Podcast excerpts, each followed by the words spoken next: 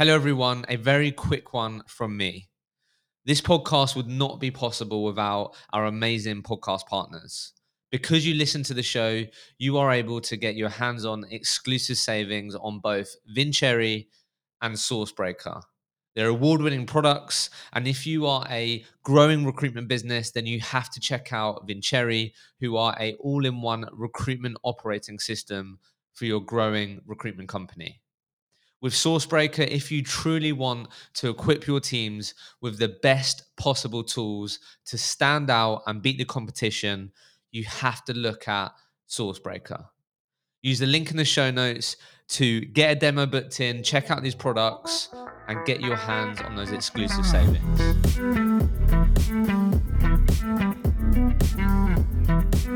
This is another Golden Nugget episode. Trying something new here where we are going to bring you some of the best Golden Nuggets from the 300 plus conversations we've had with high performing recruiters and successful recruitment entrepreneurs. This is the episode where you can dive straight into the value. It's going to be a short, sharp dose of uh, just great content and great learning.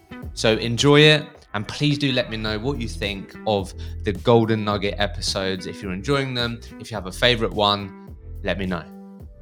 If you really double down on a 360 piece, don't plan to change. Like, what, what's your science behind that? Do you get the client exposure in week one? Have you ever found yourself dealing with that where you found like a cohort of people just put clients on the pedestal, worry about BD because they maybe did just focus on the candidate side initially? Like, what? Yeah, just interested to get your thoughts on that. Absolutely. So I think it's it is very common for individuals to you know, put a client on a pedestal and, and psych themselves out a bit about calling them and interacting with them.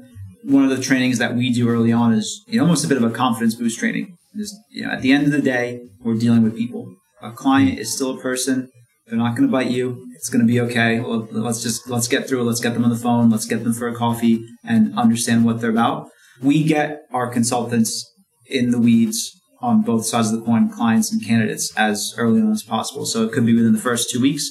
I think one of the things that we have a, a bit of a luxury, you know, at Faden is that we have such a robust and seasoned book of business with some of these clients. So there's opportunities for us to do a bit of, you know, brownfield business development with warm and existing clients that we can go and tap into and, and a more junior client can get a little bit softer exposure to dealing with a pretty seasoned or senior figure at a, business. And then on the, on the, the other side, we have the, the greenfield business development of going out and hunting and approaching clients for the first time and, you know, just going in cold with a basic elevator pitch as to what we're about. I do think it's important to have both experiences to really get good at the art and science of doing quality business development.